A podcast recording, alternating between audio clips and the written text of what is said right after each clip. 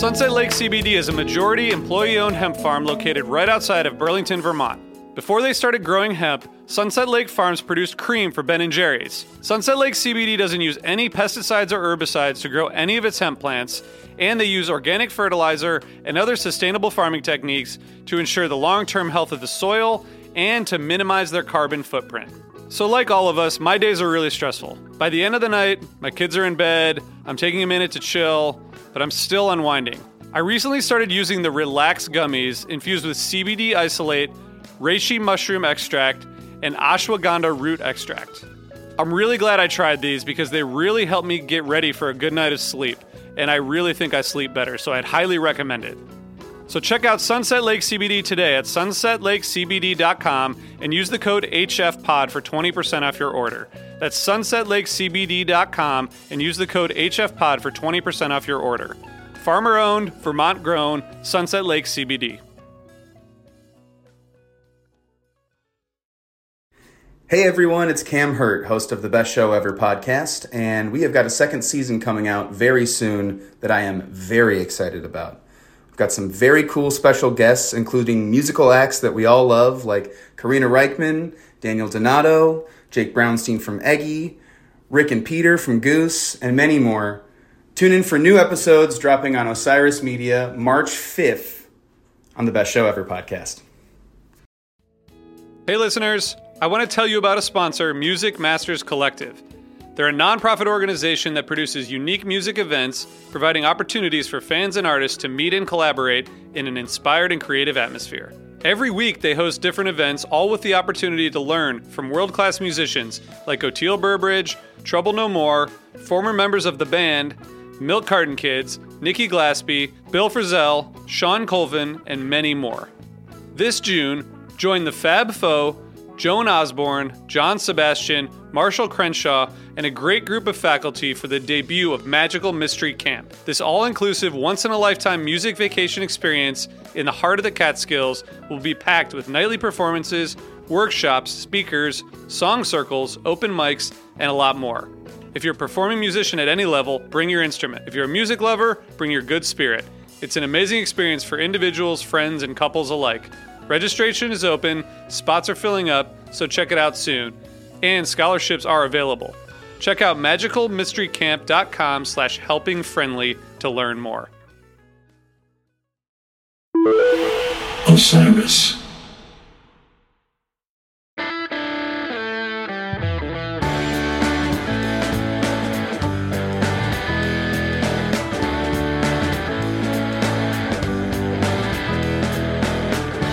There it is. The final HF Pod live for Summer Tour 2022. Woo! Sorry for everyone out there who got a little bit spooked by my enthusiasm, but you know, I don't know if you feel the same way, Meg. Um, Phish is my favorite band, and when Phish goes on tour, I get really excited because I get to hear new music that the band plays, and I get to get a sense of where their heads are at, where their hearts are at, what they're thinking about, what's inspiring them. We get to like add a new chapter to the Phish story. I know I might be alone here because I think a lot of people really just want to live in the past and be like, that was great. I don't want to hear anything new, but I like hearing stuff new. Do you agree or disagree with me? I agree. And I feel like it's pretty on brand for us. We like the new stuff.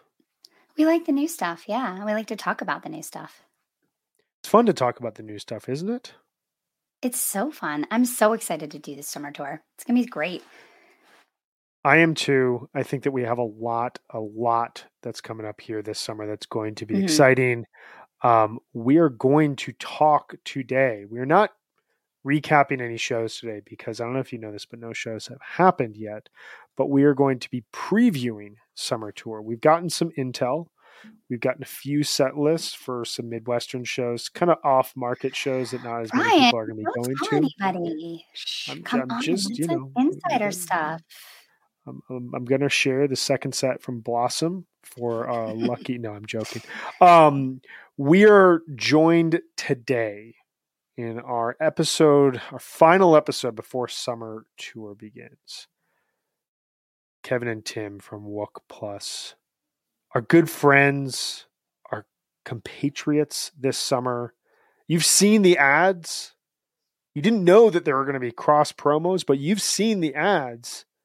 We got a little bit of Wook Plus chocolate and a little bit of HF Pod peanut butter, and we just decided let's make a fucking Reese's. That's and what is better than chocolate and peanut butter?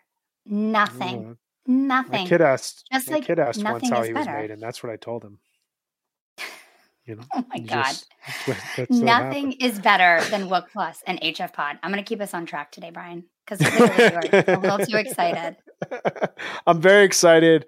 Um, we are going to be like you know, it, it, makes sense. And we're going to talk about this with the guys when we get them on. We're just holding them backstage until they get exhausted and then we can bring them on and we can be funnier than they are. That's kind of the, the point here right now. Um, but good you guys know that we, good, good luck. We, we cover Phish recaps one o'clock Eastern the day after each show happens. Wook Plus, though, they do the hard labor. They do the tough job they have to walk out of the venue, find their way to the lot, and they have to sit down and tell everyone what just happened because nobody remembers. Everybody just walks out of a Phish show being like, that was sweet. And nobody actually knows what was sweet. And it's their responsibility to do that. So we have the easy job. They have the hard job, but we are supporting each other throughout this entire summer tour. And I'm really, really excited for it. Wook Plus goes live 10 minutes Tim, if I got that wrong, tell me when you come on. I think it's 15. 15 minutes. Mm-hmm. 15 mm-hmm. minutes, 10 to 15 minutes, maybe like Phish, like 35 or 40 minutes. Who knows what happens here? It's live, you know? They go live and they recap what happened at the show. We're going to be making some appearances. They're going to be coming on our show. It's going to be a ton of fun this overall summer, but we're going to get to all of that very, very soon. I got to say, four minutes and 15 seconds have gone by in this podcast, and I haven't yet asked you how you're doing. So I'm going to ask you right now how are you doing? I'm doing okay. Thanks, Brian. I'm really excited about Phish Tour, but you know, I've got a little bit of a cold, so um, I'm glad I'm not going to the shows this weekend because that would be a real drag. But um, I'm coming with my sexy voice today. So there it is. There it is. She's coming all the way from 1997. Mm-hmm. So it's uh, I'm I'm very excited about this episode. Um, so we want to tell you really, really, really quickly before we jump into the meat of this episode, because today's episode, you can see it at the bottom of the screen.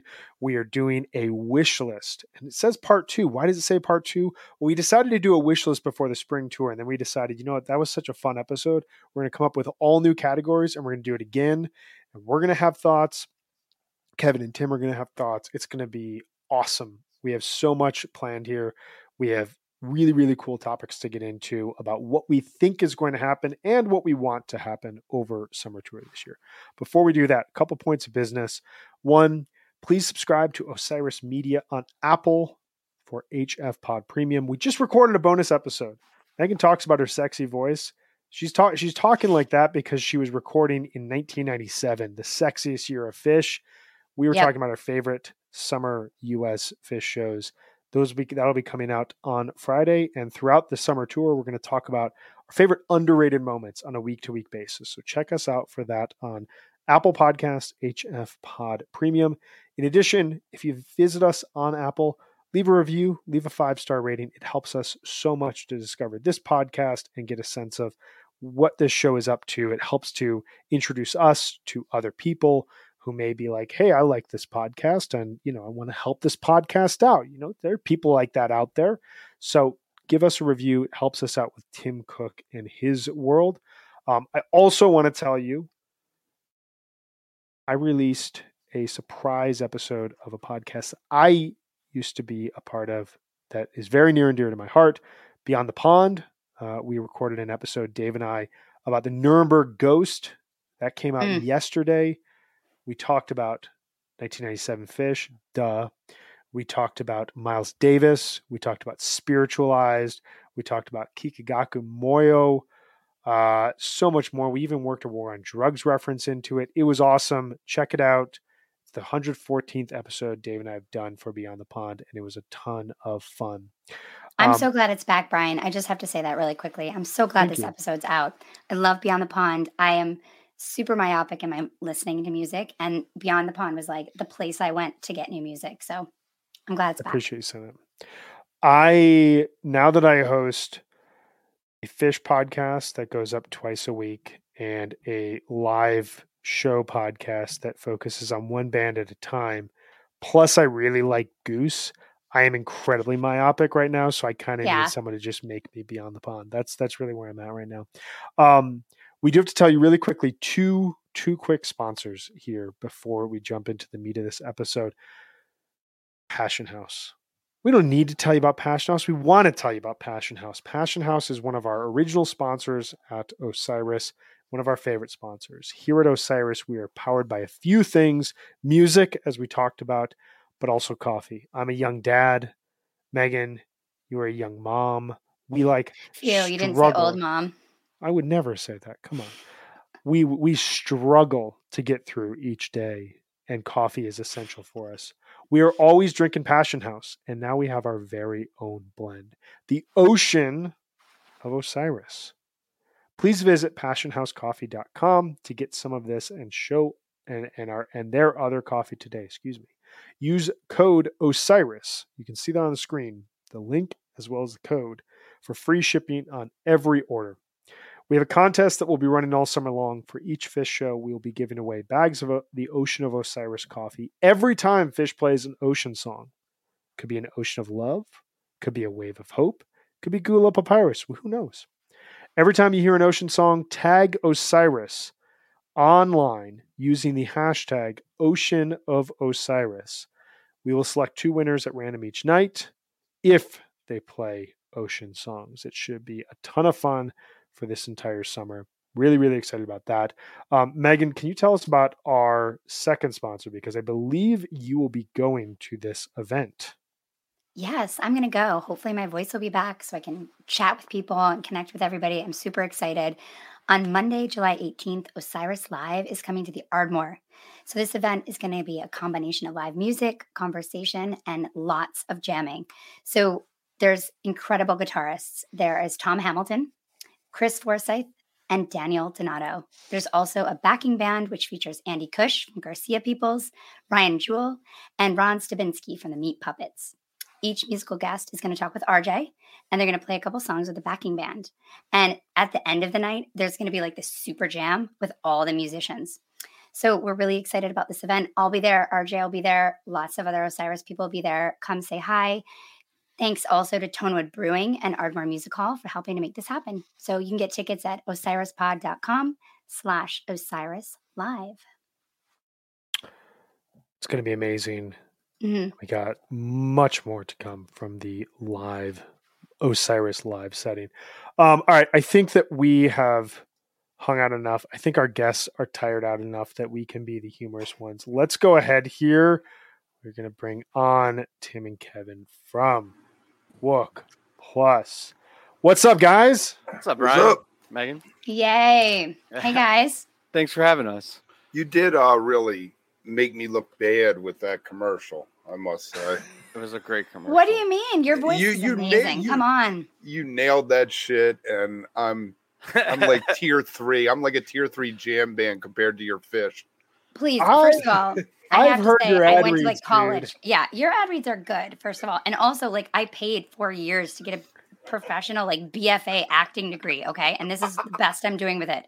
So don't feel impressed. Kev sent me his voiceover, and I was like, "This sounds pretty good. I, I'm all right with this." And then Megan sent hers, and I was like, "Wow, Kev, yours is kind of shitty now. you got to redo this." You're being too nice.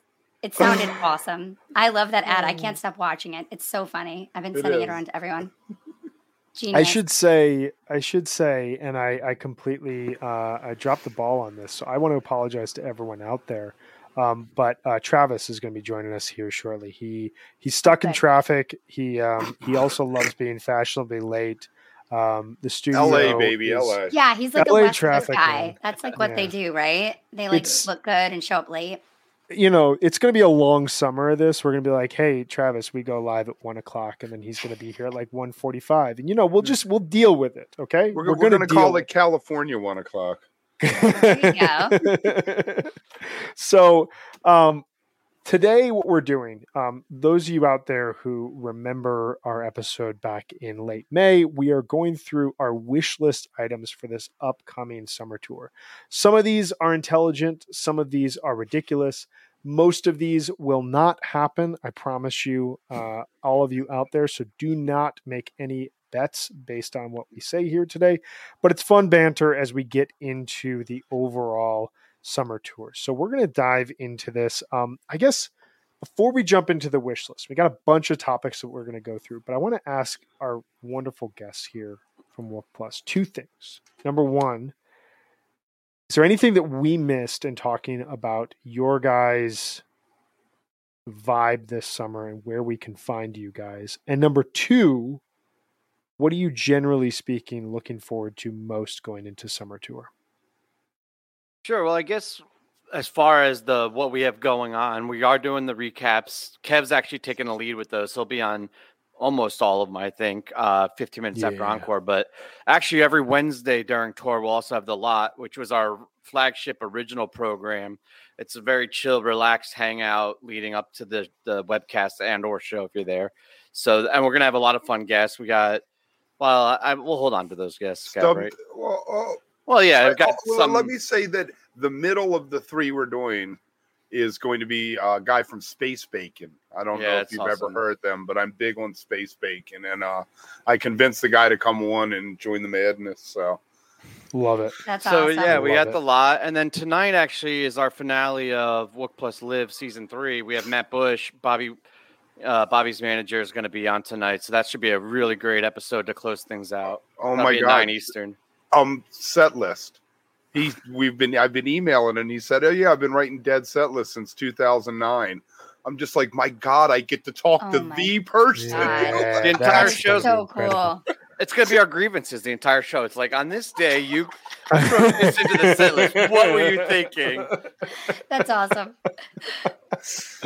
Um, I'm Yeah. really looking forward to seeing everybody again. Like, obviously, I want to see the band, and that's really like the heart of it. But beyond that, I think uh, being out on the road and getting to see people again, because like I don't, you, I've made so many friends over the last few years in this world, but it's not like they're your next door neighbors in the same town a lot of times, right? So the, these are the limited occasions where you actually get to all hang out and get like the quote unquote crew back together. So.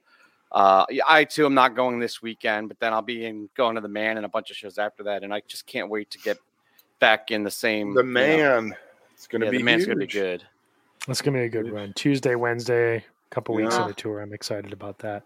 Yeah, I think that that's a really good point. The the the people you meet on tour who you engage with over social media or over podcasting, but like you don't really hang out with in your normal life. You got your family, you got your jobs, you got your friends, you know, from wherever you live, and then tour comes along and suddenly you run into all these people and like those memories last until the next time. It's excellent.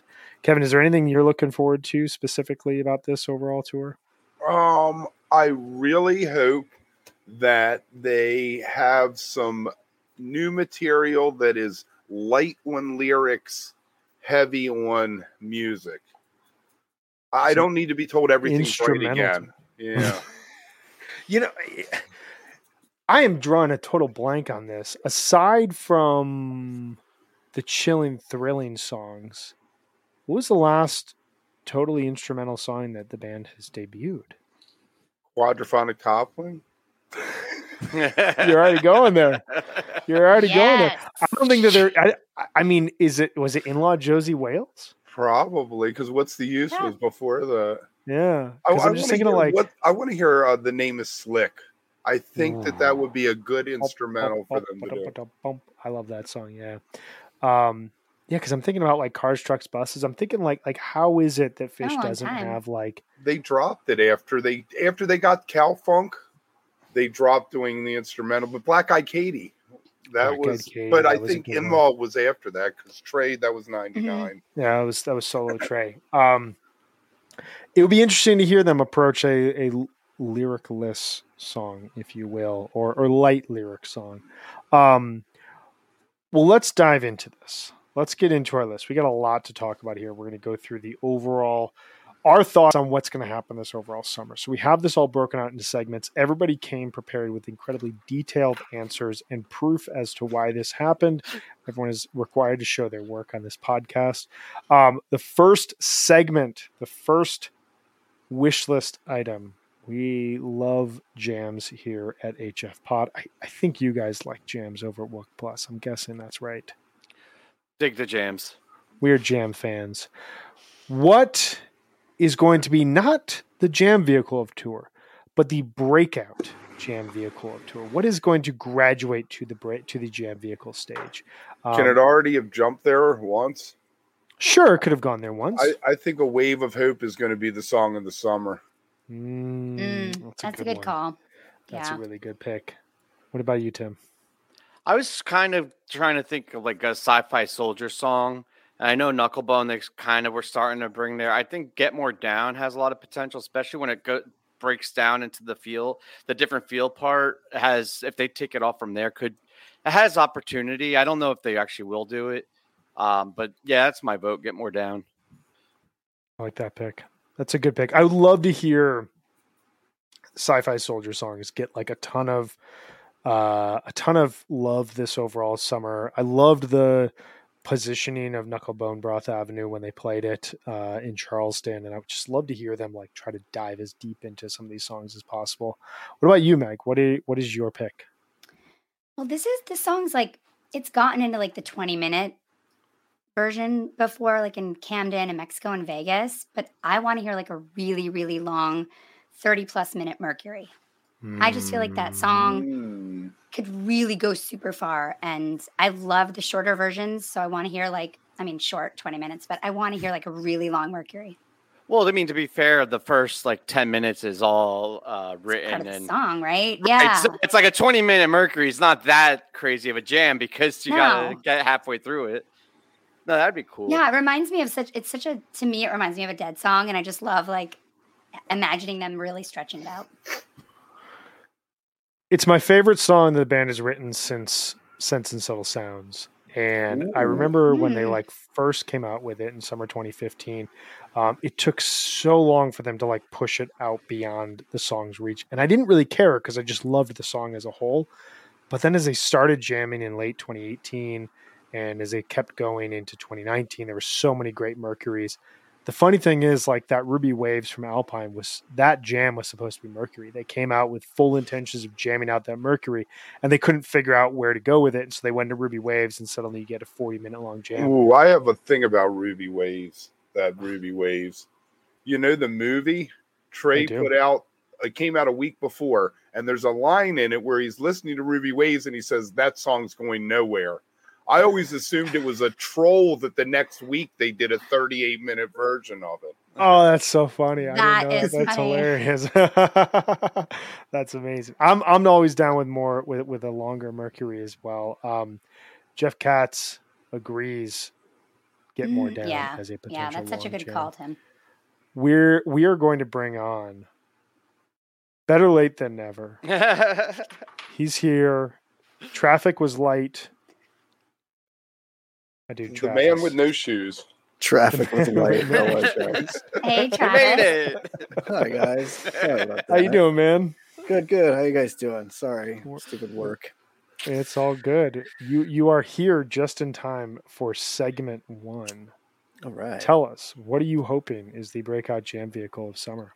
Oof, man. Um, I don't know what what have I missed. What did real quick? Give me a recap. What would you guys? I said wave of hope, and Tim said get more down.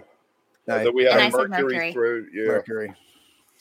I kind of agree with Kev. That's what I was going to say, and I knew you would say. I knew you were going to say that. That's why I wanted to see what everyone else had said. But um, I kind of agree with Kevin. I know you've been kind of on that for a little bit too, Kev, with with standing that song. So uh, with good, that Deer Creek version was sick. Was yeah, so no, exactly, mm-hmm. with good reason too. And I think uh, I think there's a lot of potential for that song this summer. Um, I think there's a lot of potential for a lot of songs this summer, but I think that's one that um, I think could definitely be that breakout, and more people will be talking about uh, kind of jumping on Kev's bandwagon there with it.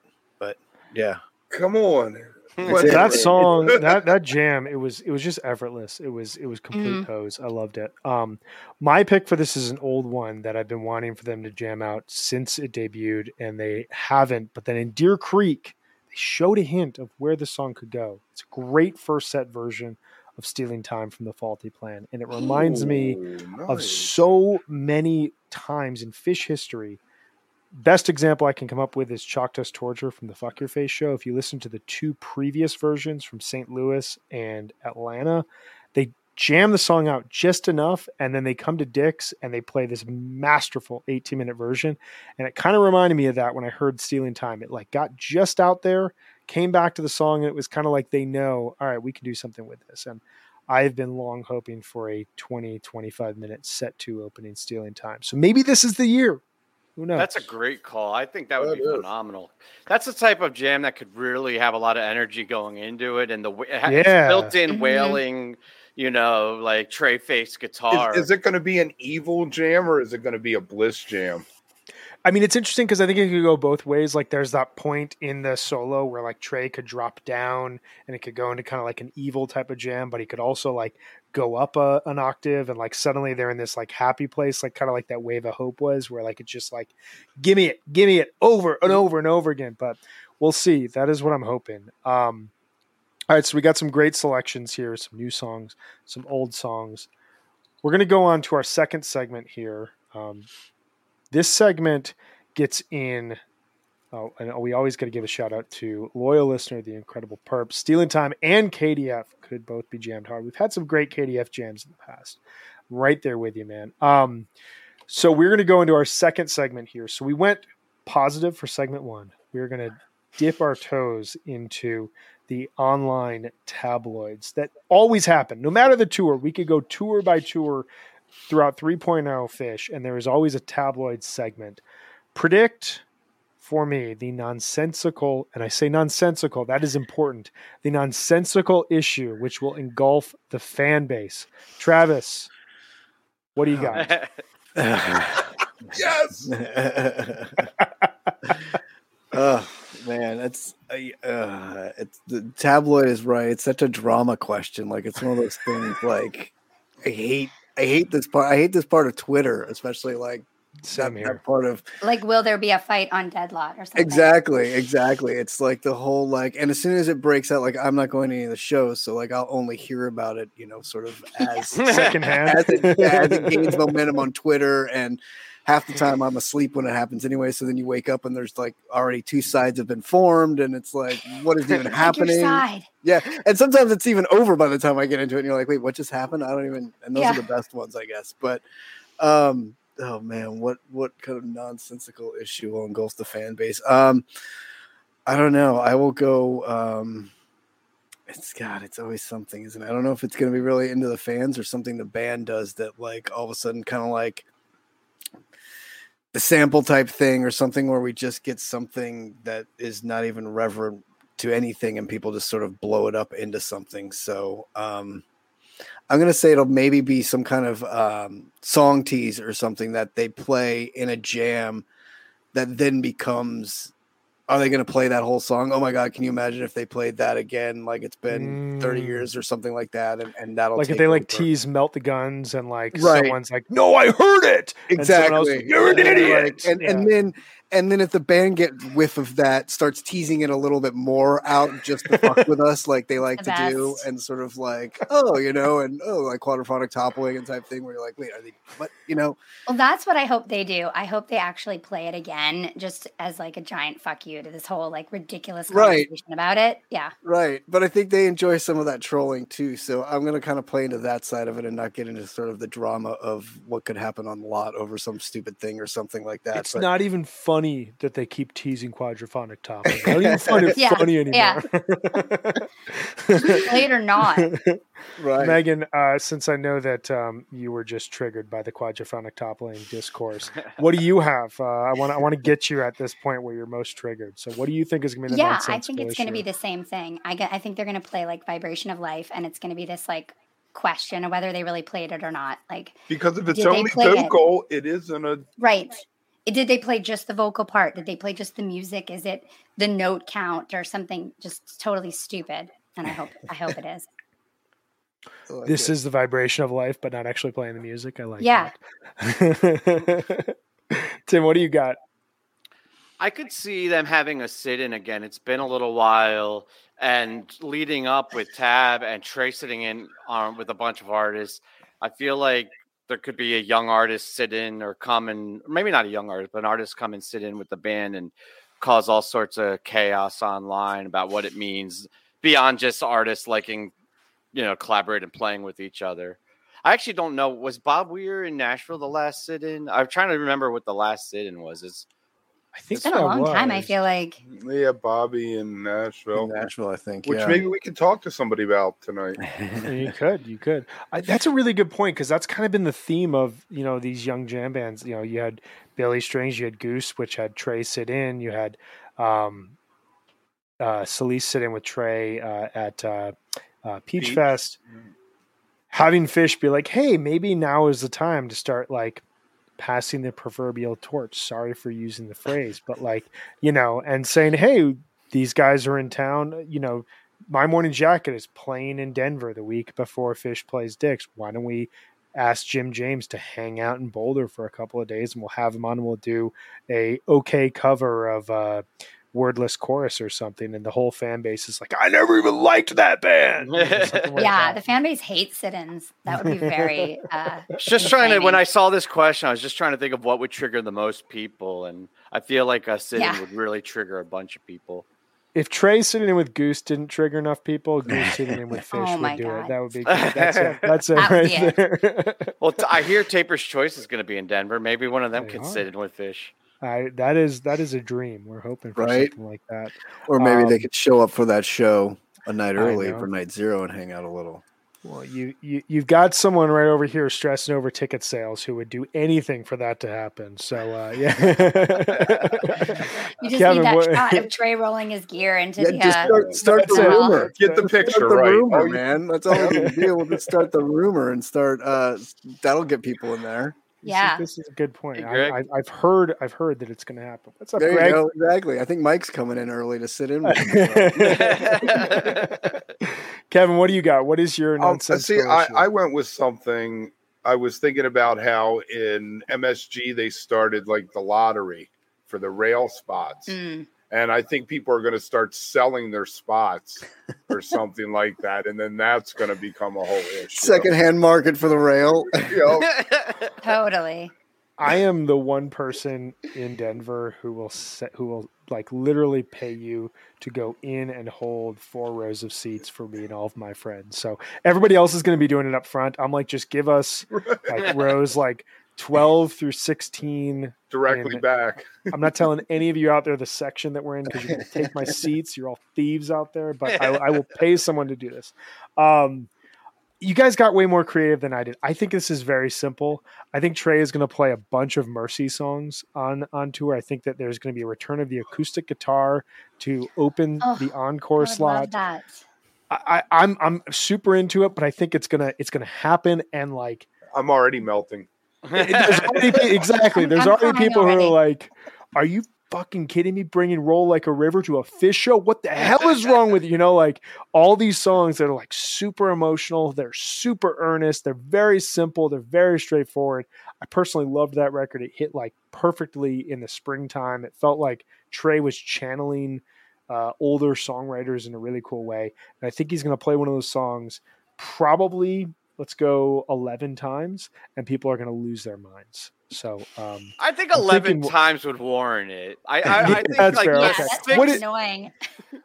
what did what did like lonely trip get last year? Probably like six times the tour. Like it was regularly in the rotation. You're probably i feel like you're going to get that with one or two mercy songs and people are yeah. Like, get, so why haven't they played one why haven't they played one at msg and the spring tour if they were going to do that? I kind of wonder if they were just too mellow new, to like right? trot out there. He was playing them with Tab. I saw him play uh, a couple of those uh, here at Red Rocks, and it worked really well. I don't know. It's a good question because you would imagine he would.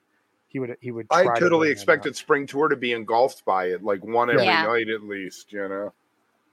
There's so we much content. See. I mean, he still has Sci-Fi Soldier songs to come, you know, that I still haven't worked their way in. And the Mercy songs. I think that it'll get there. I think it's just a matter of time. There's only so many songs you can throw into a set list.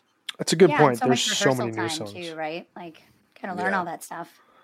We got we got to we got to learn it all. All right, let's let's jump back to the positive here. This is a quick one. We'll we'll all get through this here really quickly.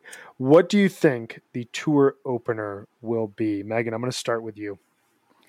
Okay, so I'm gonna do a historical nod. Um, the first time they played Great Woods when they headlined, not when they opened for Santana, they opened with Llama. So I think that'd be kind of cool. Slow or fast? Ooh, mm, I think fast tour opener. I like that. Immediately get people saying they can't play fast anymore. And immediately makes fast. me want to change my answer to the last one. I think the next slow version of a song they play is going to be the tabloid nonsensical thing we all fight about. yeah. What do you, do, you, do you have an do you have an idea of what so that's going to be? Do you, do you do you have a pick of what the next slow song is going to be? Uh, I have to come back to it. Not off. Uh, slow chalk dust. Bowie. Slow Suzy Greenberg. Slow Suzy. Slow Slow. UB40. bada bada. Tim, what do you what do you got as your pick for the tour opener? I always go with Buried Alive, and I have no other creative reason except that it's my favorite song to start a show and tour with. Um, it just, I think it always has good omens and good vibes. If we do start with the Buried Alive, I will be very positive about the, you know, looking forward to the rest of the tour. I feel like Buried Alive is a good pick for like a non-creative. Like, let's just. It's a very, very solid, awesome tour opening pick. Like, we don't have to think too deeply about it. It's just like, fuck yeah, tour starting. And I think Trey does that some. I think he does that sometimes too, where like mm-hmm. all the fans speculate and overdo, you know, like us. I obviously like HF and Wook Plus, like that's our bread and butter. But having uh come out and just do like I remember with 420 was like that, right? Like everybody was like, "What yeah. are you gonna do with 420?" And they come out and just Carini. you know, yeah, hit, yeah, exactly. It's like it's Carini. It's like the most straightforward way to start, but I think that's kind of you know same idea. Yeah, I think sometimes they're like, you think they're like, oh, there's so much going on in the world. They're going to come out and play Evolve or something. But it's like, no, they're just going to come out and play Twist. You know, like, yeah. like Exactly. Yeah. I mean, that's just it. You always try to get clever and think of, well, what would be funny or what would be of the times to come out and play, and then they just come yeah. out and play whatever they want, you know, or yeah. whatever. You're like, oh, yeah. Even though never needed you last year in Arkansas was kind of topical. That was meaningful, yeah. Yeah. Trey is going to come out draped in a Ukrainian flag and play a song about women's rights. They are right, finally exactly, going to exactly. make a statement. They're finally going to do it. It's going to happen. Women are smarter. Um, it's going to be a whole set about all social justice things. They're finally going to the hammer. Been waiting only almost 40 years for this. It's and there's, and there's the issue. issue that divides it. Exactly. exactly. And, well. and that's totally. it. Here we go. This fucking man got too woke for me. Jesus. Uh, Travis, what do you got? Is your, what's your pick for the two opener? You know, I'm gonna go with fast. Now that you have to say fast or slow, maze just to fuck with everybody. And open Ooh, that's good. That's like, a good way to mess with people. Right? Like you guys thought that we rewrote this because we're getting old. Looking at yeah. you, Brian Brinkman. They're just like, you know what, we had fun with it, and I know it got a lot of talk, but here's how it really goes, and it's got a just kind of to open the, to open a show with anyway. So that's what I'm calling. yeah, I'm waiting for the guy uh, who probably be today around this time who's snuck into like the DCU center and has the band playing uh, Maze for like an hour and a half. And it's just like the phish.net sound check is Maze, Maze, Maze, Maze, Maze. um, Kevin, what do you got? Uh, lizards. Ooh. Ooh, like a Mexico. I like yeah, it. I think that that would be a fun way to open tour, and then they get it out of the way, and you never hear any more Gamehenge songs because Trey really doesn't like to play the Gamehenge songs anymore. I mean Wilson, but you, know, oh, you get a bag. I mean, they could also open with bag, which is always right. a fun. That would be fun, time, or like old school punchy opener. Yes. Give me go. a Gamehenge song. That's all I'm asking. Sloth, anything, whatever you got. I'm thinking topical for my pick. Um, anyone who's been to Great Woods knows that it is the worst venue to drive in and out of. Worse than Nissan. Like, I haven't been to Nissan, but Great Woods has one road that goes in and out. And if Same you are not Nissan, out of yeah. the if you are not out of the venue, you are screwed. Leave um, before the encore if you want to get home. right, exactly. Um, I'm going with Slave to the Traffic Light. The first time they'd opened with it since mm. 9 3 2016. And, um, you know, it's just, it'll ease us into the tour. These mm-hmm. guys are getting older. They need us to ease them into the tour. They can't come out and they play a fast llama. What are you talking about? fast maze? We need to take our time, slow build to the peak. Um, all right, I'm going to move us along here because we we have a bunch more topics to get through, and you all are hanging out, giving us your thoughts as well. We want to make sure that we keep moving this for you all. Everyone out there who's hanging out, please feel free to share your thoughts as well. We'll post them on the screen. We are not, as we said at the top, do not bet on these answers, okay? Please do not bet on them. So we want to hear what you guys have to say about this. But um, we will um, go back and look later. We will yeah, go back. We had some hits on our spring one, Brian. Come on, we had some hits. I don't recall anybody on the spring one having hits, but maybe you remember differently than I do. Mm, I do. I do. yeah, we'll run back the tape. Let's see. all right, so this one is a fun one. This is probably my favorite category of them all because this allows us to just like dream like little children the night before Christmas before you are brutally disappointed the next morning. Uh, we'll talk about that in therapy session. What will be the longest jam of tour and how long will it be? Tim, let's start. Oh, right to me. I guess right, right to the man who makes brackets about jam. this should have been a bust out jam, uh, and actually, it was my second choice for the the breakout. Uh, but I think a super long, like thirty-one minute gumbo would be phenomenal. Oh. And Ooh, and yes. Charleston, they teased me, but never really went anywhere with it. Um, it was actually really short, so I feel like it's kind of set up to now have a very long uh, breakout gumbo jam. I, like I don't it. know how you argue with that. I'd be so happy. I mean, it's all weird, crazy speculation, right? There's no right or wrong answers, so you got to go go out there and you know I feel like Meg, you you threw that out for spring tour, and like that is just that is one of those songs. There's like a list of songs that need to be jammed again, and Gumbo yes. is on that list of like that was my pick. why are why are we not taking that groove and just going with it? I love that pick. Um, Travis, what do you got?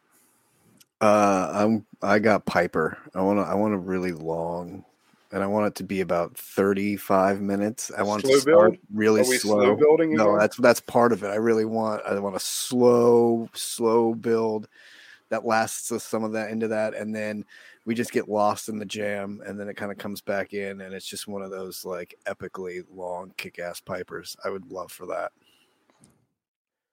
It is the Phish song. I can hear it every single Phish show. Does not matter and when they play it long and when they modulate and go to a different space, yep. oh my god, yep. just do it, just yep. do it. Exactly, love it. That's a pick.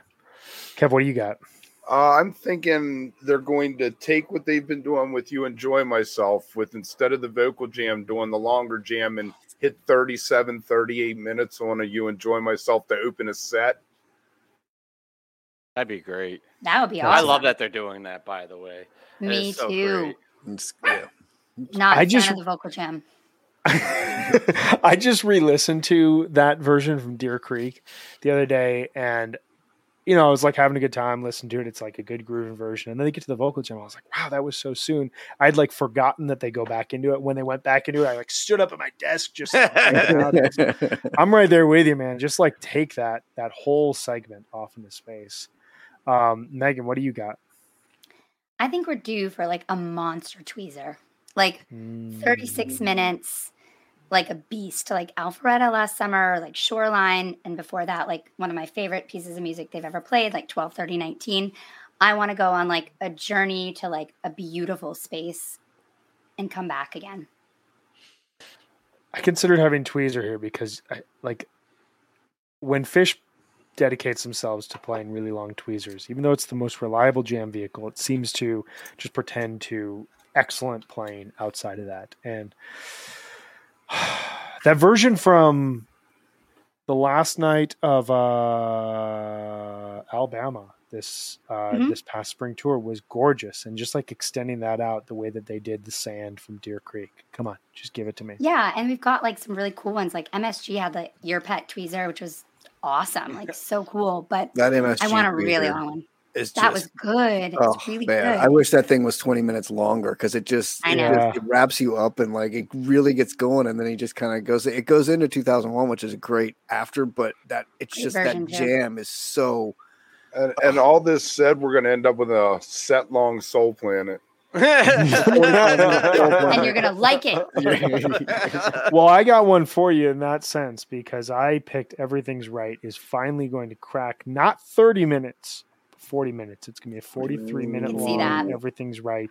That song just wow. like once they get out of that song, they can go anywhere. They can go to like yeah. Allman Brothers bluesy, just sunny, beautiful peak, or they can go to like that Dick's version from last year was like really mechanical and industrial and just like super like low key in terms of the plan. I don't know. I loved that version and I feel like that is where Soul Planet was last year, where it was just like, hey, we can just jam this song. I don't care that you don't like it, Kevin Hogan. I don't care. We're going to play it. We're going to play it for a long time so that you have to listen to this over and over again. Everything's right, and you're going to like it. There it is. Happy. I would take that over Soul Planet, though. Probably. Yeah, yes, me too. Yes. Oh, for sure. I mean, Sorry, I love everything's right. Call me an idiot. That's fine. No, no, no, no, no. I I agree. I think my I, I, have a running joke with a close friend where every time they play Soul Planet and they play a great jam, which happens every time, I text them immediately and say, Soul Planet, at what point are we going to admit that Soul Planet is the greatest Phish song ever? Because it has like the highest batting average of any Phish song. Because the lyric is so bad? yeah, they, they yeah. literally have to do that, or otherwise there'd be a huge revolt. People would just literally leave the Phish show. They'd be like, "I'm done. I'm done with this band. I've seen 200 shows. Fucking, I'm out." Going on Goose tour. Going on yeah, Goose tour. uh, all right, let's. did we? Did, did everyone get an answer in? Yeah, Meg, you got Tweezer. Kevin, you got. um I'm blanking. Yeah, you enjoy yeah. myself. You enjoy myself. Okay, Travis, you got Gumbo. Piper. I got you guys Piper Gumbo switch. Piper Gumbo. Piper Gumbo. All right. Let's go on to our next segment here. This, um, Travis, I think that you suggested this uh, segment, which I think is really cool. And this is something we just we won't know until about unless pictures uh, uh, come out tomorrow before the show starts. We won't know this until we turn on our webcast or walk into Great Woods. Will there be adjustments to the lighting rig? And if so, what would you like to see? Travis, this is your segment, so I'm going to give you the floor. Actually, no, you get to go last because this is your segment. Megan, what are your thoughts? Oh, no, I don't think I have good thoughts on this. I just don't know enough about the lights. I mean, I think they, it's not that long since spring tour, so I can't imagine they'd have a lot of difference. Although I did have like flashbacks when he was sitting in with Billy um, Strings, and I was like, don't bring those panels back, whatever you do. Like, I don't. I was like, those panels are like the worst. So it's weird how like they look really cool with Billy, but they don't. Yeah. work it's not for Phish. It's not for Phish. So uh, all I'm saying is not the panels. Not, the panels. All right, we got call. one vote for not the panels. Kevin, what do you got? Um, yeah, I, I agree with Megan that I don't see that much adjustments. Um, if they did, I would love those straight things you know, that moved around the LED things. If they could get ones that broke up so they could like zigzag all of a sudden or Ooh. something, that would be pretty hip. That'd be kind of wild. oh. I would, I, I dig that. Um, I'm gonna go here and then I'll throw it to you, Tim. I I have a really boring answer. Are you guys ready for this? I think this is the best lighting rig that we've ever had, and I don't want to see anything change. I my favorite lighting rig before this was the 2013 to 2015 uh, uh, version where it had that screen behind them that like would change colors. And like the lighting rig was set up with like the sir in the middle of it and it just looked very evil. And like it, it looked like it was like pulled out of like the 90s with like 2010 technology. I hated the panels I felt as though, and this is very blasphemous. I'm sorry to everyone out there who I'm about to offend. Actually, I'm not, but you know, I kind of thought the moving lights after a while got too much, and I was like, okay, like, is this too much? And then last year they figured out a way to blend the like sheets of light with moving lights and it's just perfection. I, I, I love how it is right now. So I am I'm going to be conservative here. I don't want them to change anything. But Tim, what do you have to say? I was right there with you. Well, I first was going to agree with Megan that I all, I too did not like the panels. I think that's kind of unanimous. Um, no, I, Kuroda I really, even said that he didn't like the panels. yeah. I don't know if it could practically be done on an outside outdoor venue, and I actually don't think I would like it. But the the lasers that they had at MSG, hmm. they don't have hmm. those, right? Like that was just like a one time thing. Yeah, they were the, up on the scoreboard. Yeah, but if there was a way to yeah. implement that, maybe it would be cool. But I feel like I would get tired like of it. Lights out like in the audience, they shine toward the like. No, no, no. The quadraphonic lasers. lights. laser beams, man. Laser beams. I hate the laser beams. No, it's so good though. The vent. I mean, the the rig is so good as it is. I don't. I hope they don't. I hope Kuroda just is like, yes, let's just ride this out. But yeah, if, if anything, I would say add laser beams. the laser beams really worked for that the underwater set, and I think that that we we go back to uh, predict the nonsensical issue, which will engulf the fan base. If there are laser beams coming off stage, you can guarantee that the majority of the, uh, or not the majority, but like a subsection of the crowd is going to be like, "What the hell is going on here?" I was part of that too, and then people are going to play a clip of this. I'd be like, "I don't know." Brian pressured me. He was like, something." I was like, "I got it." You got to have an answer. Everybody loves laser beams. Come on, have you been to a Muse show? It's all laser beams. It's like an old '80s rock show. It's just like that's it. That's it. all right, this was your section. Your uh, your question here, uh, Travis. What do you think?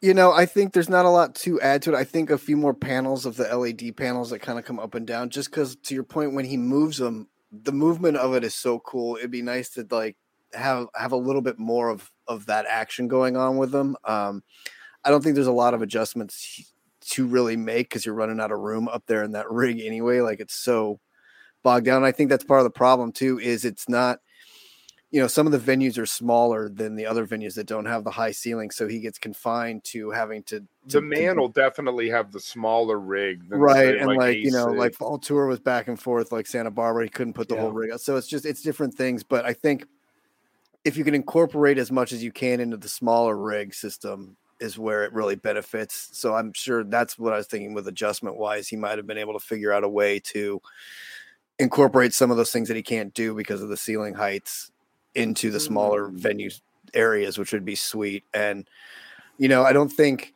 again it's it's all in those the mechanics of seeing it. I would like to actually, because I'm going to be couch touring the whole time. One adjustment I'd like to see is just being able to see them more on the TV because you mm. don't get the like we get a lot of close ups on the band and things, and you don't get that wide shot of it doing the cool things that you actually get. I mean, it's worth going and just sitting by the soundboard to watch the lights at some of the shows. You know, it's like pretty amazing. So I would just like to see some more of it. And I wish, to Tim's point, there were more venues that he could incorporate the things in, like he does at the Forum and like he does at MSG, that have those indoor lights that he can play with that become part of the whole the whole the whole scene would be nice, but you know, I think that's just the thing. And yes, pyro, pyrotechnics. It's most of the shows are outdoor this summer. We don't need to turn off the HVAC, Kev, like in Vegas. So oh my God, throw some yeah. fire on the stage, fire and lasers, right? Let's take it back to like '80s rock. Full on hair metal. Like I don't know how they would. It, it would take. I mean, Kuroda. If anyone can figure this out, it's Kuroda.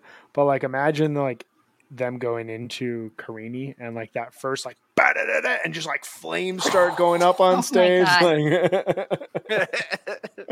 uh, epic. Just I'm epic. into that. I'm into that. Just like go fucking all in. You guys have been on the road for almost 40 years. Like let's just like review right? whatever worked, whatever was way too big. Get Fishman in the Tommy Lee cage that like spins around up on stage. I, you know, I feel like that's what's in Trey's mind anyway. Like at, like right. during first tube and everything. Like you see, he's thinking like full blown '80s rock band. And, and Tommy Lee is it. Tommy Lee has a broken arm or whatever, so he isn't using. Right, it. That's right. There we go. There we go. Um, I love this. What a great, what a great. This is like seg- uh, even worse segment. than sit-ins, like pyrotechnics. This is like even worse than a sit-in. Who is going to be? What purist is going to be angry about sit-ins? I know Nobody's going to tune 10. into our after shows, by the way. They're like, these assholes have the worst takes ever. Laser beams and pyrotechnics. How can you hate sit-ins though? I mean, look at like some of the great like when they did Vegas with Primus showed up and played that epic encore with them in the Harpoon. Oh, I was Like, there. that- The problem so was I. It was incredible. It was uh, like that was a night of nights, and like when Popper played with him, you know, and came out on stage in the hood and popped the like It it's limits like the old them days though. in the '90s when we you used to get that. But it's I would not, just- they're A not, couple of the sit-ins aren't songs. like the 90s anymore, though. They're I would just same like to submit BB King for the record.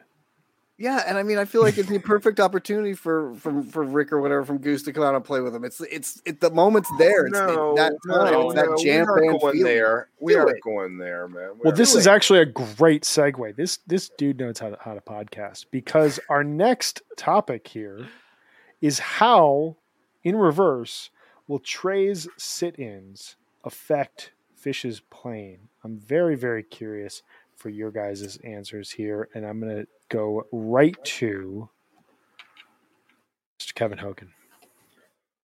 Um, I think it's going to give Trey big ideas.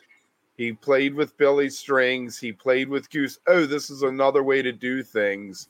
Um, I think it's going to end up making for some train wrecks, maybe, because the rest of the band probably isn't going to be thinking what he's thinking. I think that's interesting. I have I have a similar thought to that. I'll just I'll just share mine. I, I think I feel like it, it is going to put him in the position of showcasing a ton more gratitude. He already showcases a ton of gratitude, but I feel like this experience of being the elder statesman on stage with two up and coming artists who are, you know, just eclipsing expectations in a lot of cases, regardless if they're your style, like the the success, like it, it is what it is. Um, I think that he coming off those two performances probably was like, holy crap, like I'm so lucky to be able to play with these guys. And also there's like another chapter after me. Like whatever they do, however they impact the larger community, this whole thing that we're a part of, they're going to have an impact on it. So I think there's gonna be a ton of gratitude. And I think from a musical standpoint, I think a lot about the Hungersite jam from um, the Goose set as well as the Arcadia jam. And one thing that Goose does really, really well is they find a melodic line and they build upon that for 10, 15 minutes. And they sometimes they don't modulate as much as They're Phish does. They Yeah, don't they're all peaks. it's a lot of peaks. Um, eh, there are a lot of jams that aren't, and we don't have to go down that rabbit hole. But um, which you know, I, I love that rabbit hole, but we don't have to go down it. Um, but like, there are a lot of like, here's a melody, and we're gonna build this, and we're gonna peak it. And I feel like the closest corollary that we've heard was the A Wave of Hope, which was just like, here's a melody, here's an idea, we're gonna build, build, build, and peak. And I could go for a lot more of those this summer, and I feel like that's gonna be something that Trey takes away from that set. Um, maybe uh, and and our our good friend and our co-host who could not be here today uh, wants Blue and Lonesome to come back, and Trey did play that with Billy Strings, so Yes, maybe that is on the docket as well. Um, Tim, what do you got? What do you think are going to be the impacts of the sit-ins? I'm gonna play the role of the cynical foil that everybody can like hate, but I actually don't think there's gonna be any discernible effect on the playing of Phish. I do think there's gonna be a bunch of fans trying to Draw assign, lines. yeah, draw lines and credit it. But I mean, Trey's pretty powerful. Dude, you hear that Arcadia Jim? Right, I mean, like, Trey's done some crazy shit that have like nudged him in directions. Like the Fare Thee Well thing definitely nudged him in a direction. Totally. Like the Halloween albums, like learning on like a full Bowie thing, nudge in a direction. But there's a lot of stuff he's done that's had no discernible effect on his playing and the and the band. And I think personally for him, you're right. There's a lot of those thoughts of like the gratitude stuff. But I think Phish is big enough right now with everything that they have going on that he's there's enough excitement and trajectory just built into the band alone that Goose or Billy Strings or any other band or sit in isn't even going to penetrate that armor of like what the four of them are doing in this next generation of the band. You know, and I think he'll be much more focused on the future, right? Like, if anything, it seems like Dead and Co might be coming, you know, towards the end of that iteration Yeah. and that question of like, all right, we still have a, maybe another decade of doing this. What is this last few chapters? You know what I mean? So if anything, maybe it feeds that conversation about the you know the end, not the end. I hate to say that. I don't want to be that guy, but like yeah, you know the next chapters of the band. But I don't in reality see any discernible effects from the Goose or Billy Strings. You think ten years, really? Yeah, well, probably. I think go at least. longer. I think Oh, five yeah. years Definitely tops. 10 years. Five Oh, really? years. Five years. Why? Trey What is was never going to stop playing. No way. Yeah, I, I and I think yeah. I I- I don't think I think they're Trey's is too addicted to playing. Yeah. Yeah. They're going to have to drag And- Trey's body off stage. But Right, Page and I not mean- gonna doesn't want to. Do you think And Page sure. and Mike are going to get dragged into that? Or is it No, no. be, I uh, think I, I thought this at Tab and Ed Red Rocks. I, I think we are going to see Tab longer into the future than we are going to see Phish. And, Yeah, and I- we'll Trey have like Anastasio review. basically we're like Right, Fishman but will come up, small Page tours, may though. play a little bit. Like you know, you'll have that show where holy shit, Phish played for the first time in four years. I- Oh my God, this is making me like really sad, guys. no, they're going to be playing for a long time. Do you know how bad inflation Thank is? you. They want that paycheck. They're not going to just be like, "Oh, we're First done." of all, they're not playing for the paycheck, and you know that. They're playing because they're fucking inspired. And I actually think that Trey is like super inspired right now. I feel like he's Very like inspired. he's he's playing a ton with Tab with everybody, and I feel like that's always a good spot for the band. I think they are. I think they also. Yeah, I, th- I I think that there's a lot to this, and this is probably like a larger conversation that I would It's a actually whole like episode in have. itself. This is Yeah, whole I'm episode busy itself. for that because- episode because this is terrifying. terrifying. I, I guess I just, you know, yeah, I think it's a really good point, and I think it was something that like I thought a lot about watching him with Goose was, and watched him with Billy Strings was like he imagine 30 years ago if Jerry Garcia had had this opportunity. Trey has this opportunity, and it's something he can do again and again.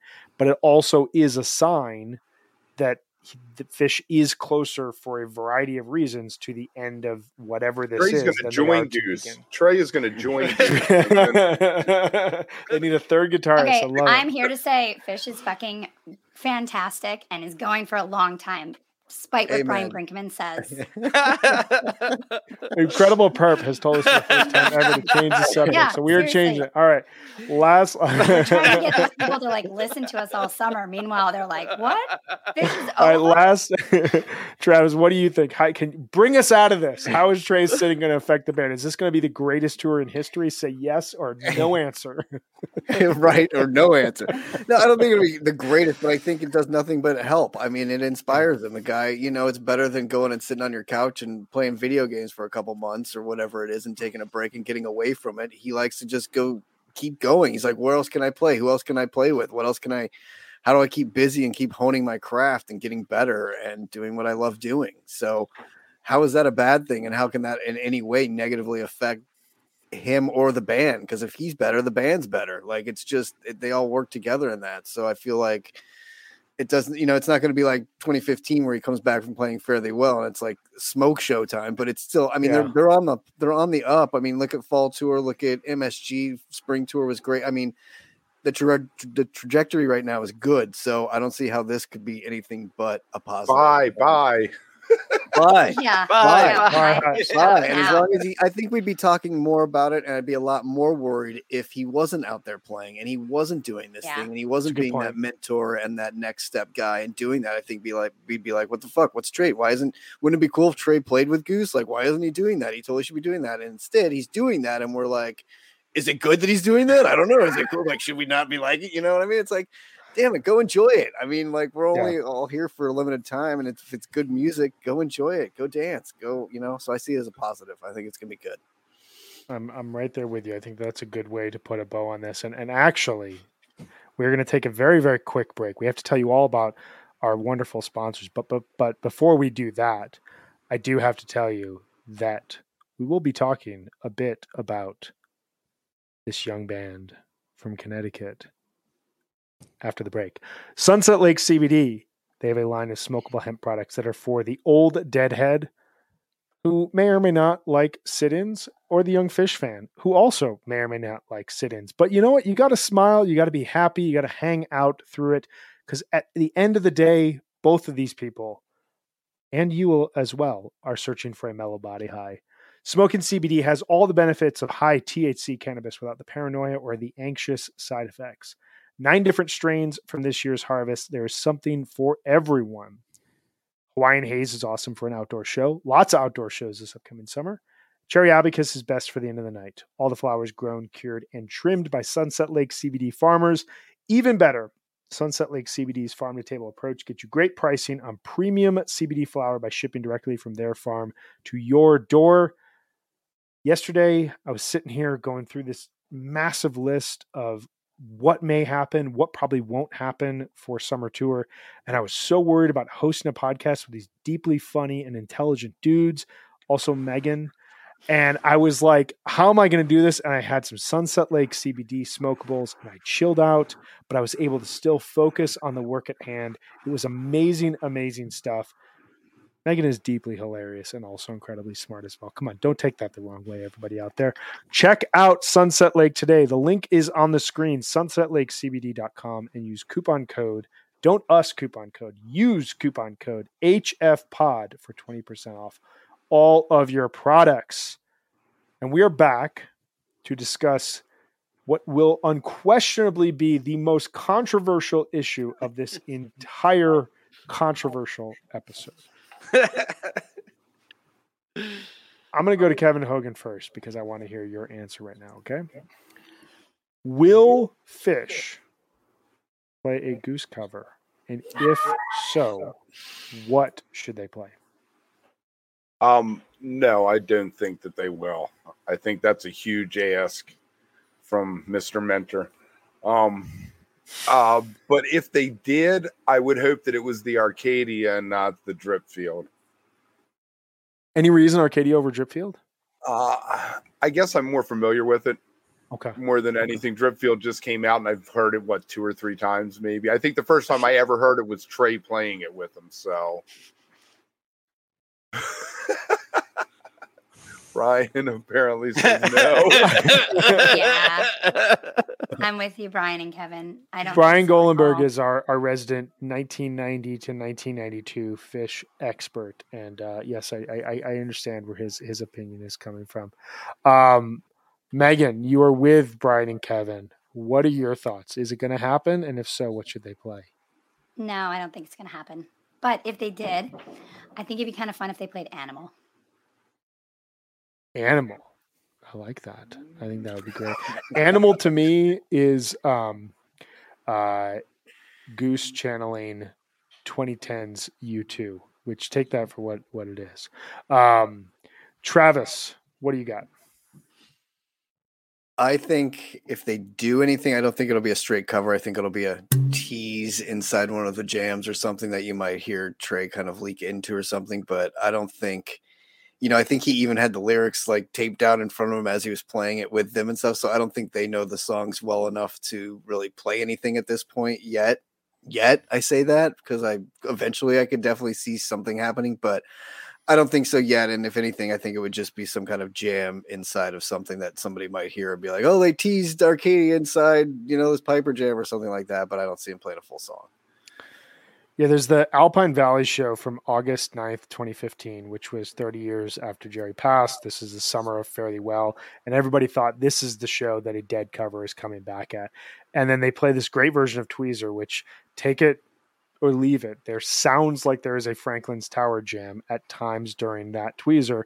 And everyone latched onto that. It's like, that is the message for Jerry. And so maybe there's the Arcadia Tweezer that's coming at, uh, uh, Hartford's because they'll be in Connecticut.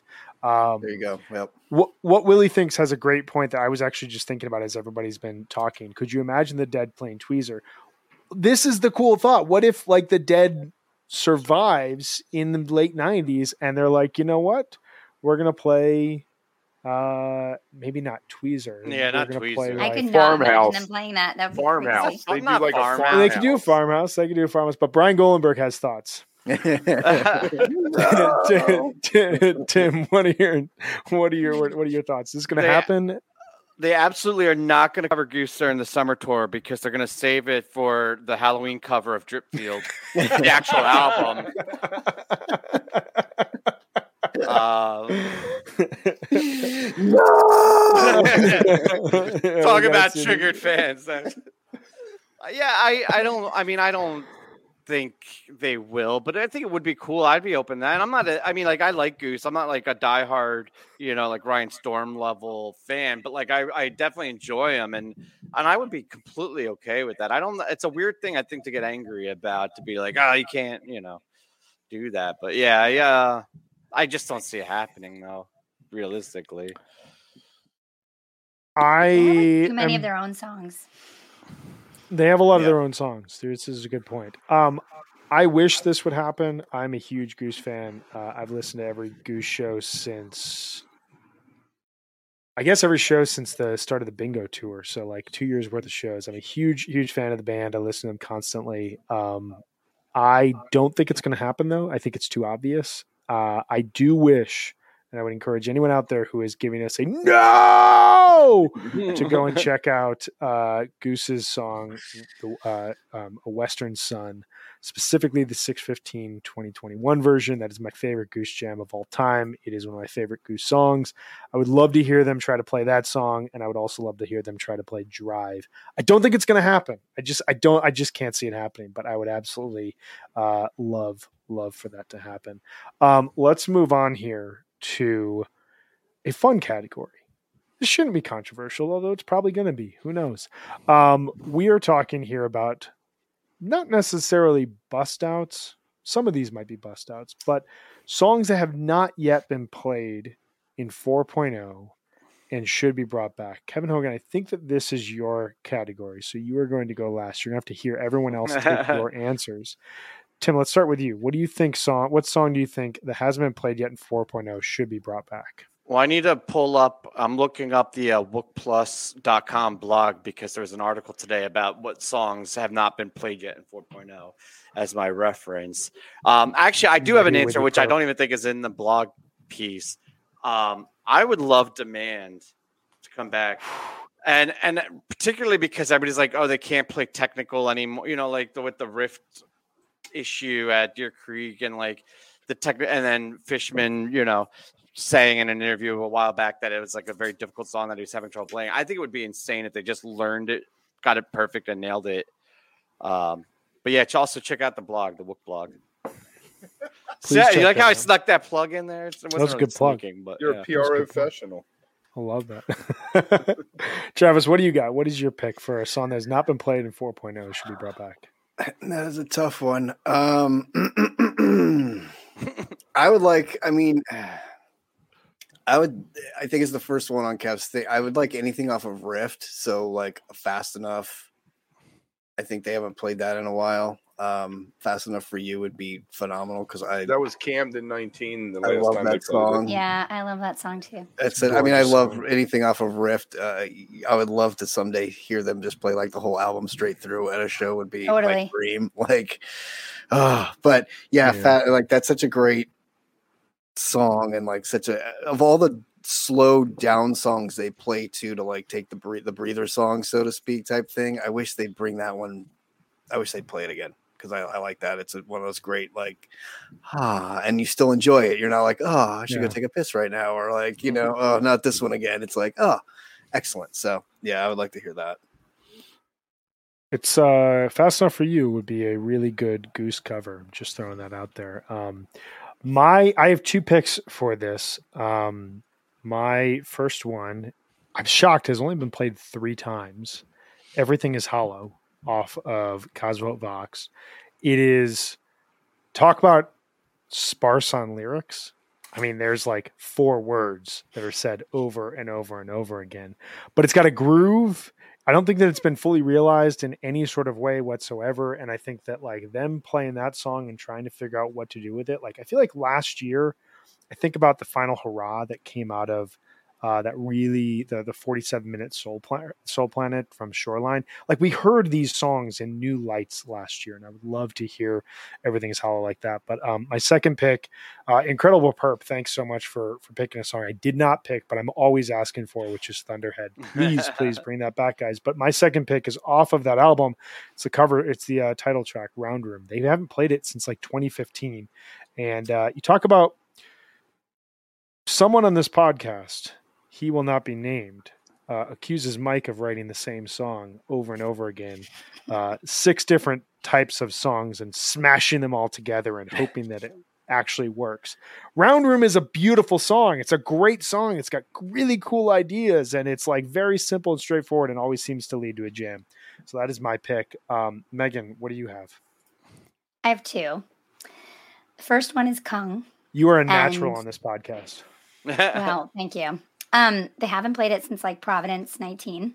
Um, yeah. They teased it during Hood at MSG, and I had some luck the last time I guessed that they would bust out something they teased at MSG. So um, I also think it's time for an Iculus. It's so time. Like we haven't had one since before the pandemic. Like we just need one. There's a lot of places Trey could go in an Iculus, and I'm we sure need we need Iculus, and I'm sure it's not going to be played where I'm going to, but I've never seen Iculus, so I really want an Iculus, but I'm not going to any of those like magic venues, so I won't get one. But I'm sure Bethel or Alpine Dick's? will get one.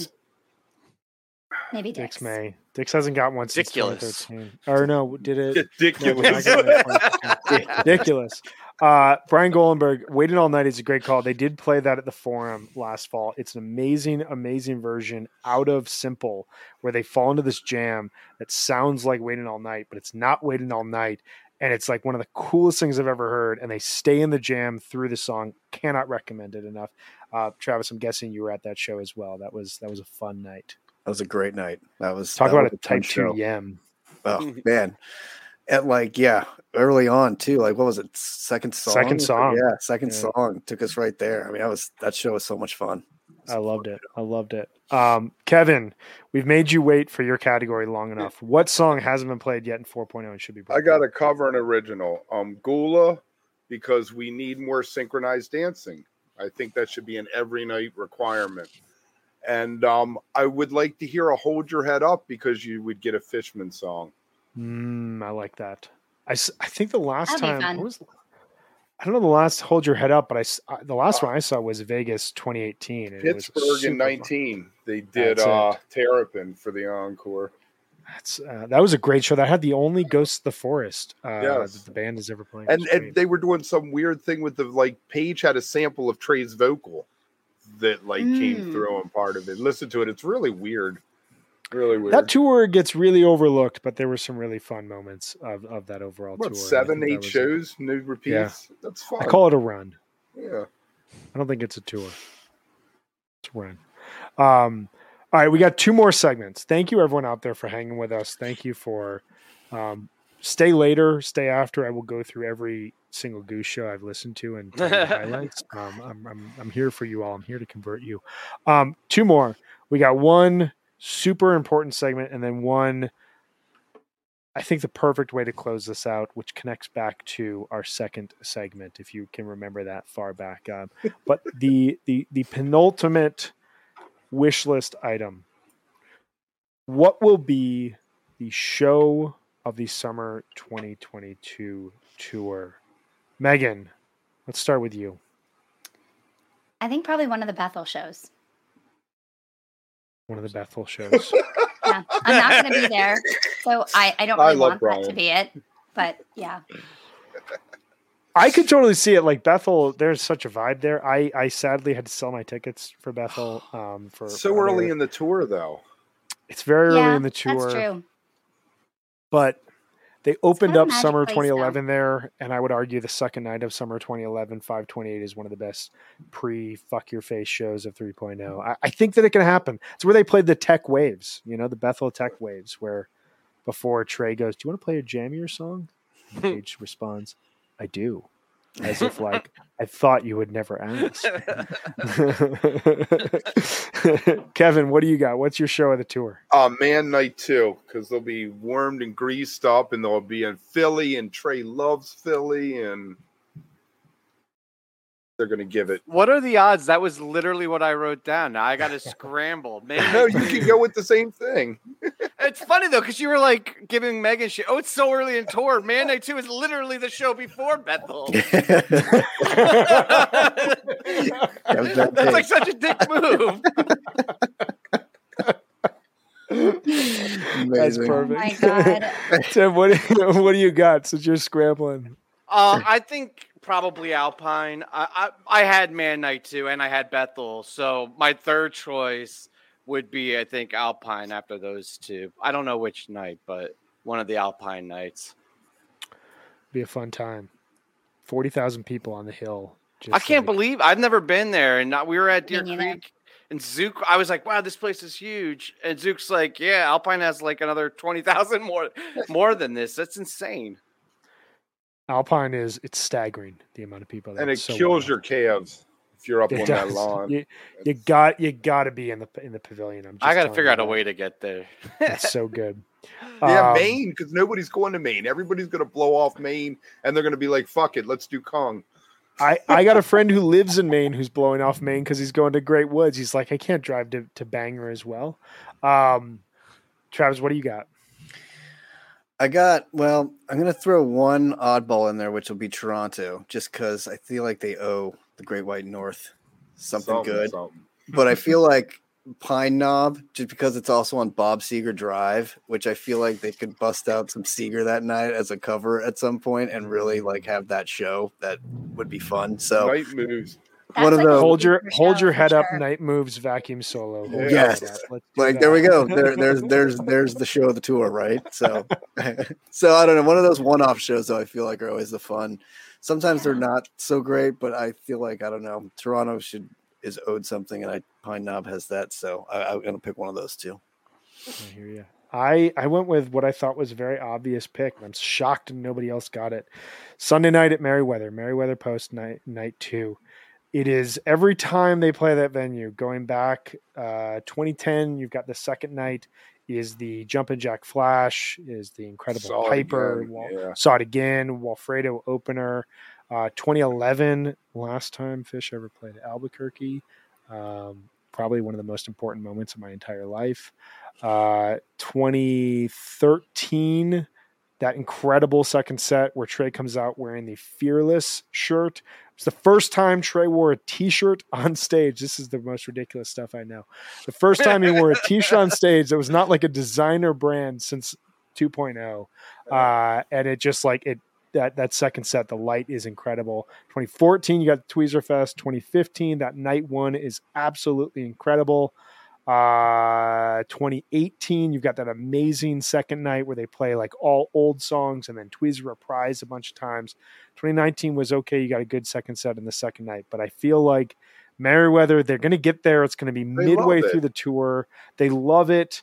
There's such a vibe at that place, and every time they come out, they're just like, "Screw it! Here's Glide, Iculus, NO2, We, we, we went whatever." We went in '92 to see them open for Santana there, and we left when Santana came on because we had a tank out in the car.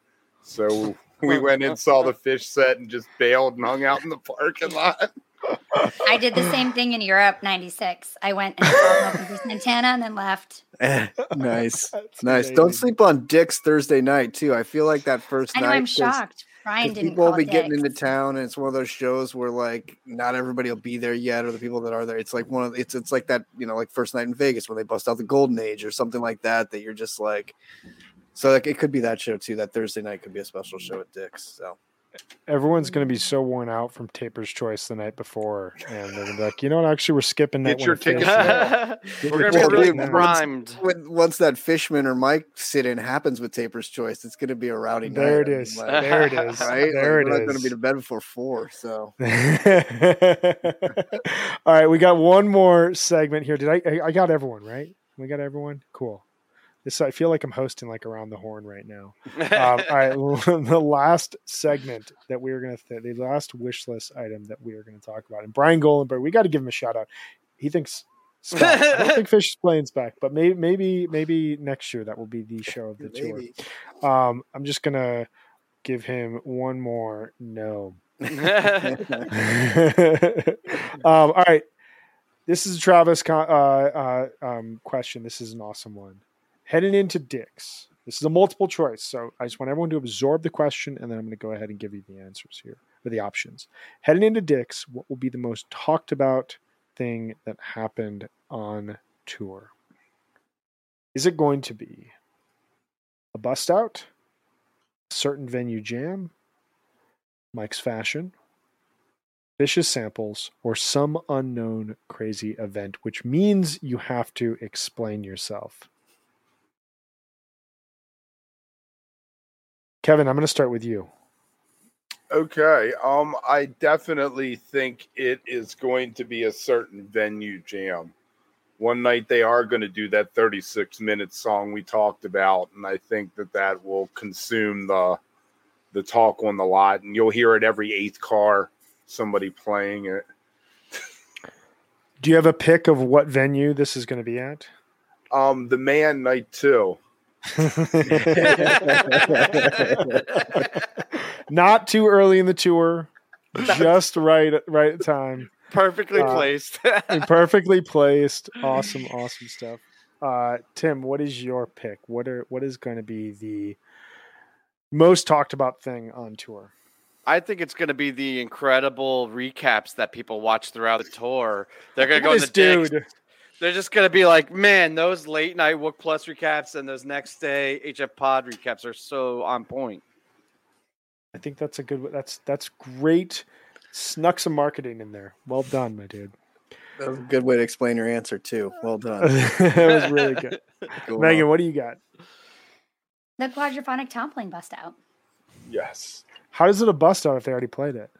I know. Well, it's the reason. It will be recognized by that website that does stats. Right. That right. website. What happens if the they have like actually if this word has gotten back to them and they've actually sat down and learned like the and they like actually play quadraphonic toppling as it's played on the second disc. What happens then? What happens then?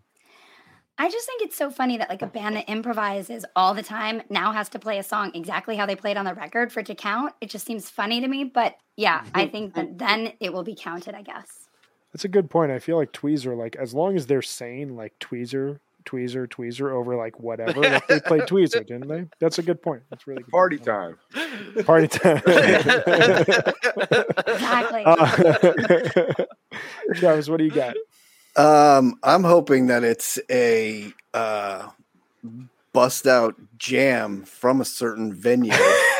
Mike wearing some incredible fashion and fish laying in some samples. So we just kind of get this whole array of everything to talk about. It that could definitely happen. Right? Exactly. So I think we roll them all into one thing and then we watch the after shows for the dissection of how great that was. and they go into quadraphonic toppling out of this bust out jam. Exactly. Expertly done. T. Expertly done. You know, it's interesting because if because what you just suggested, specifically the bust out jam, I think before last year, it'd be like, dude, come on, like you're thinking like crazy, like you're you're way way thinking too like optimistically about Phish. But then like last year, they basically did that with Axilla Part Two. Like they did play it once, not as a jam, but then the second time that they played it, so your technical bust out, they played 21 minutes. Like it's just one of those things that like eh, it it totally could happen now, where they could be like, we're gonna play Lushington and it's going to go for 27 minutes. Why not? Like that is and not. Mike could be wearing like metallic lipstick and yes,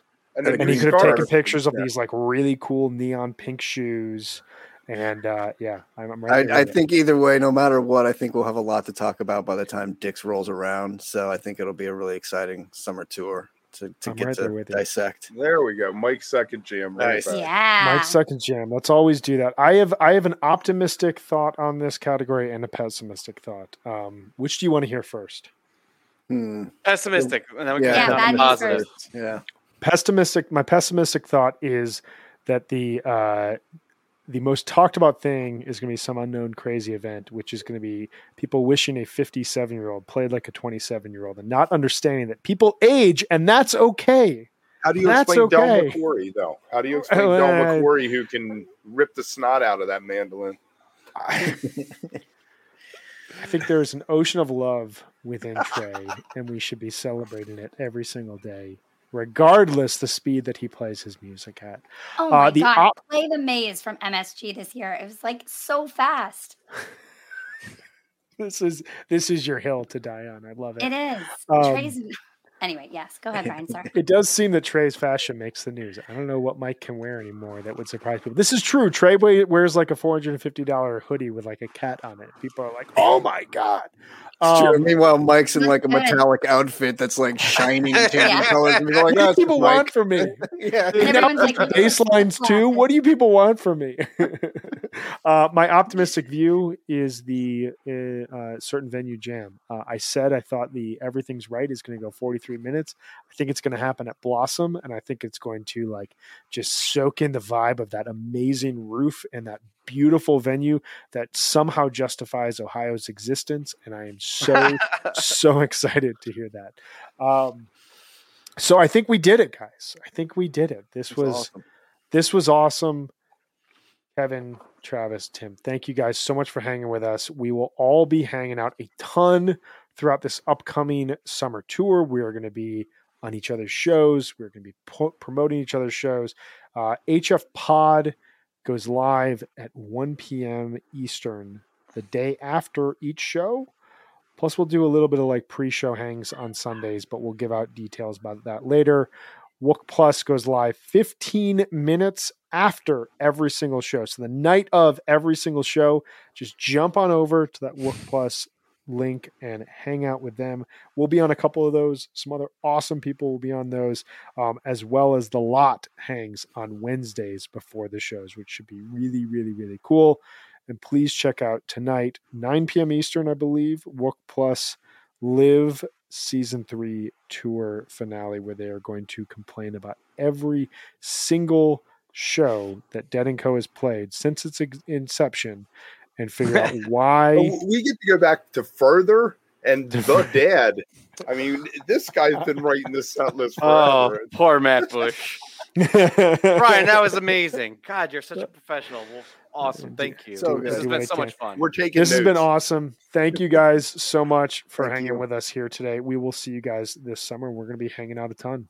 Can't wait. Thanks, Megan. Thanks, Thanks Brian. You guys are awesome. Thanks, so you guys. All right. That was a ton of fun. That was really fun. Those dudes are so much fun. I had a lot of fun uh, going through just kind of ridiculous what is going to happen over summer tour. I hope you had as much fun as I did, Meg. I did. I love hanging out with those guys. And it was a great They're list awesome. of questions. That was a great, great list of questions. We'll see what happens. I'm really, really stoked. Um, we will be back not next Monday. We'll be back on Friday at 1 p.m. Eastern to break down night one of Phish's tour. We've got a great lineup of guests. We have Robert Kerr, one of my close friends who will be at the shows, as well as Dana Slattery and Dan Roberts, all good people who are hanging out, going to Great Woods. Really, really excited about that. One thing I do want to say to everyone out there who's still hanging with us on Monday, we're doing a listener's choice episode. You just write to us on Twitter at HFPod. Tell us what you want us to talk about, and we will talk about it. It's going to be kind of like a mailbag episode, but it's going to be centered around one topic that we're really into.